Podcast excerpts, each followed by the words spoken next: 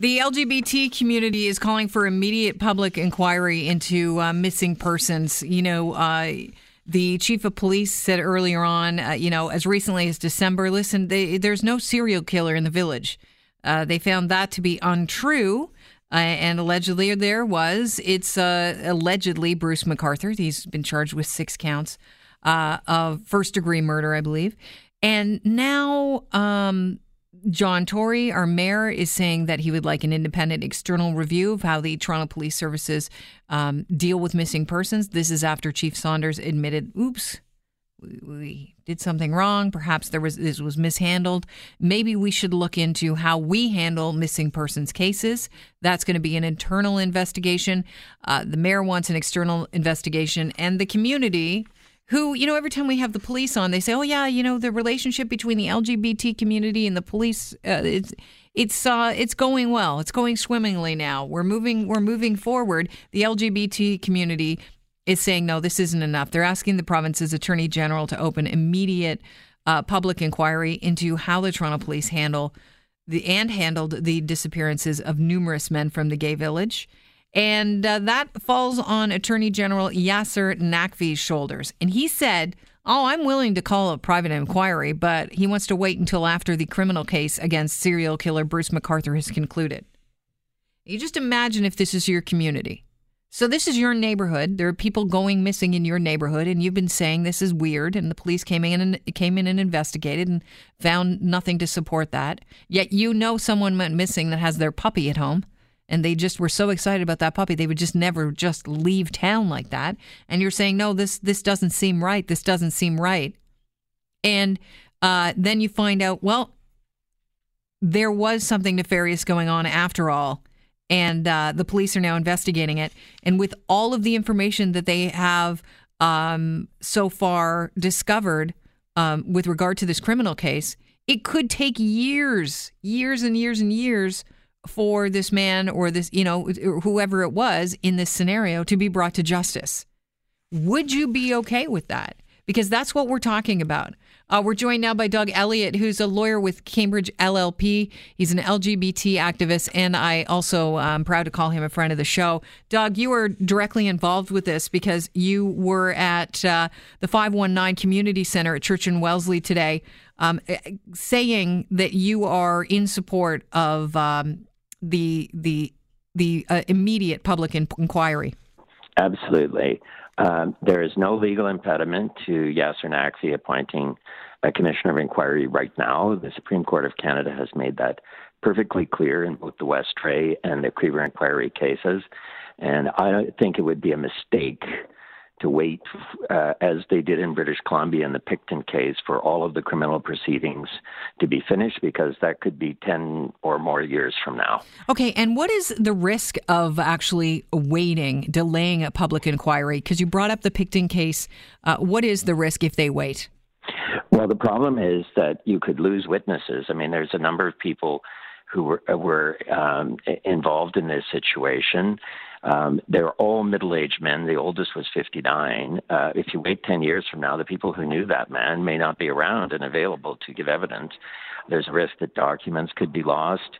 There's a risk that um, other kinds of evidence could be lost. That's what the family said to Commissioner Oppal in the Pickton inquiry, that they had lost evidence while they were waiting 10 years to have the have the case heard. Um, the other risks, of course, are that uh, you know, you if there's another serial killer at work out there, um, we're not going to fix the the holes in the system that this serial killer took advantage of.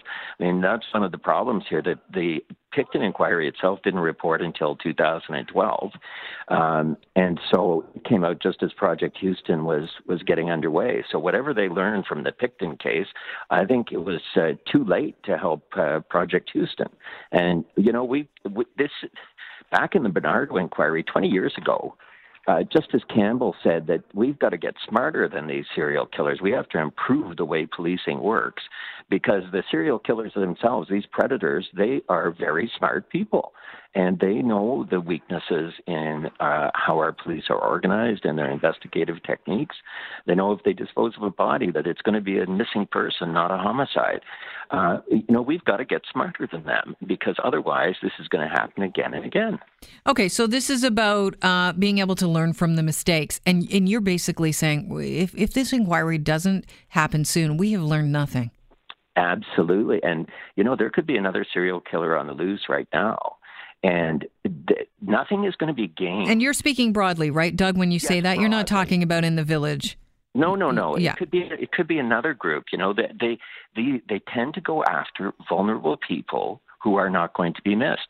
So the next serial killer, there could be one operating in Thunder Bay right now. All these people who were who went into the river in Thunder Bay, that could be a serial killer. We don't know. Well, the what's happening is, with the Aboriginal women in in the country? I mean, exactly.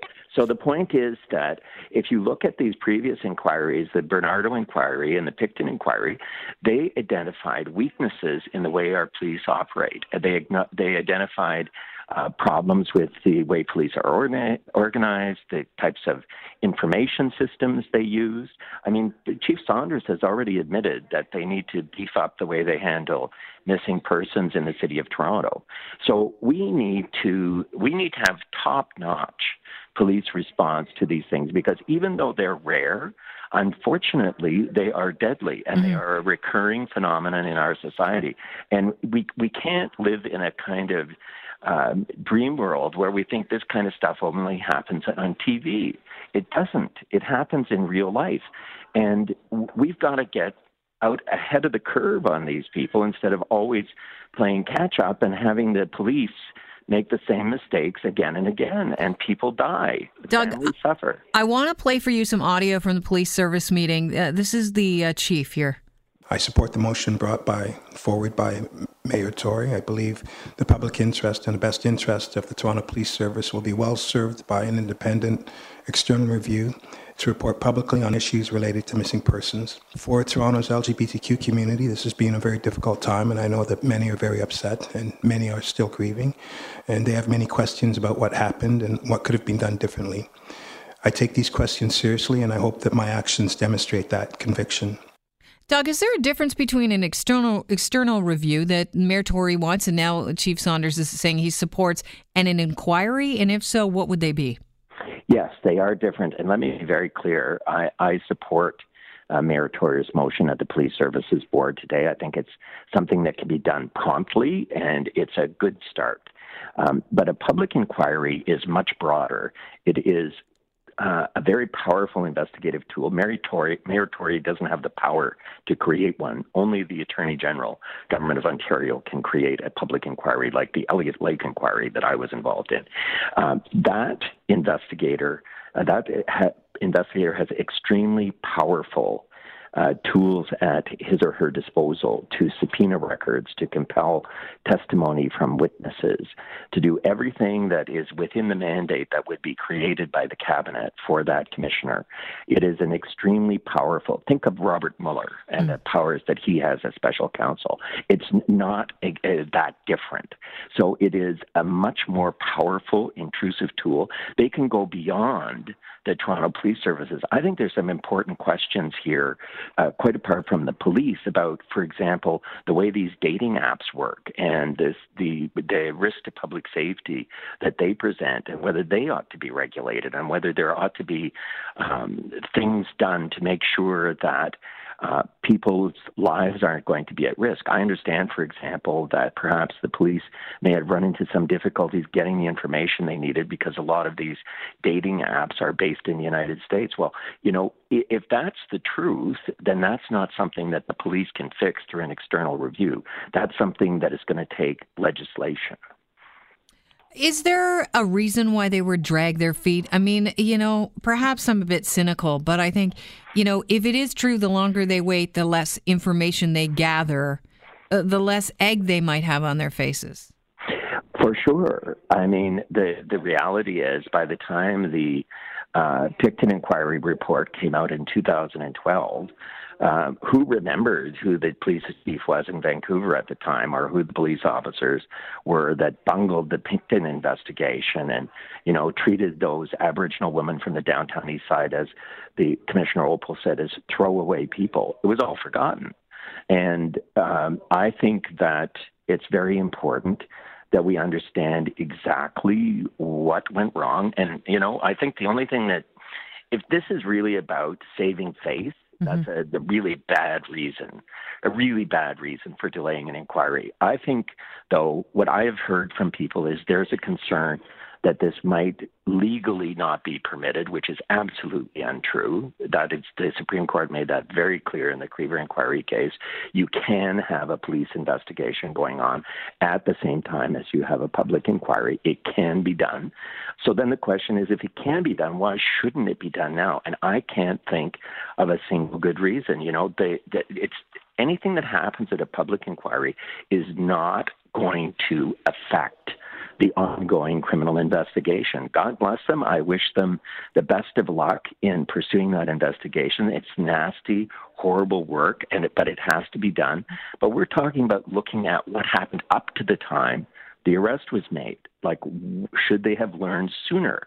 Um, you know, there was a surveillance going on on this guy on January the 18th. When did it start? Why didn't it start sooner than when it did start? Why was Chief Saunders telling us in December that uh, there was nothing to worry about when in January there's a guy who's arrested who's under surveillance? I mean, my community wants some answers to these questions. What is the relationship like between the LGBT community now and the Toronto Police? Lousy than word. I mean, uh, as you know, Kelly, from the discussions we've had about the ban on police at Pride, I was opposed to the ban on police at Pride. Yep. I thought that was a, uh, a, a an arbitrary and unfair decision. I am not one of those people who attacks the police at every opportunity. My father served on the Toronto Police many years ago, but I've got to say that communications around this with the LGBT community have been very poorly handled by the chief in particular, and the uh, the investigation seems to have been um, handled uh, not as well as it should have been. And you know, I can understand the community's anger when you hear, you know, Detective Zenga saying, well, we didn't have the resources uh, to pursue the investigation in Project Houston, and yet they found all kinds of police officers to go and arrest a bunch of gay men in a park in Etobicoke. We, we just have to wonder where their priorities lie. Well, Doug, uh, this is, uh, I don't think this is going to end for you anytime soon as far as, uh, you know, obviously the storyline and being part of the, you know, the community. It's, it's a devastating story. And uh, I'm yeah, so sorry for your loss. And yeah, absolutely. Uh, but it, it looks like you got some fighting on your hands. And I know you're the man to do it. I really appreciate your time on the show as always. Okay, thanks a lot for your interest, Kelly. Thanks, Doug. That's Bye-bye. Doug Elliott, who's a lawyer with uh, Cambridge LLP and LGBT activist.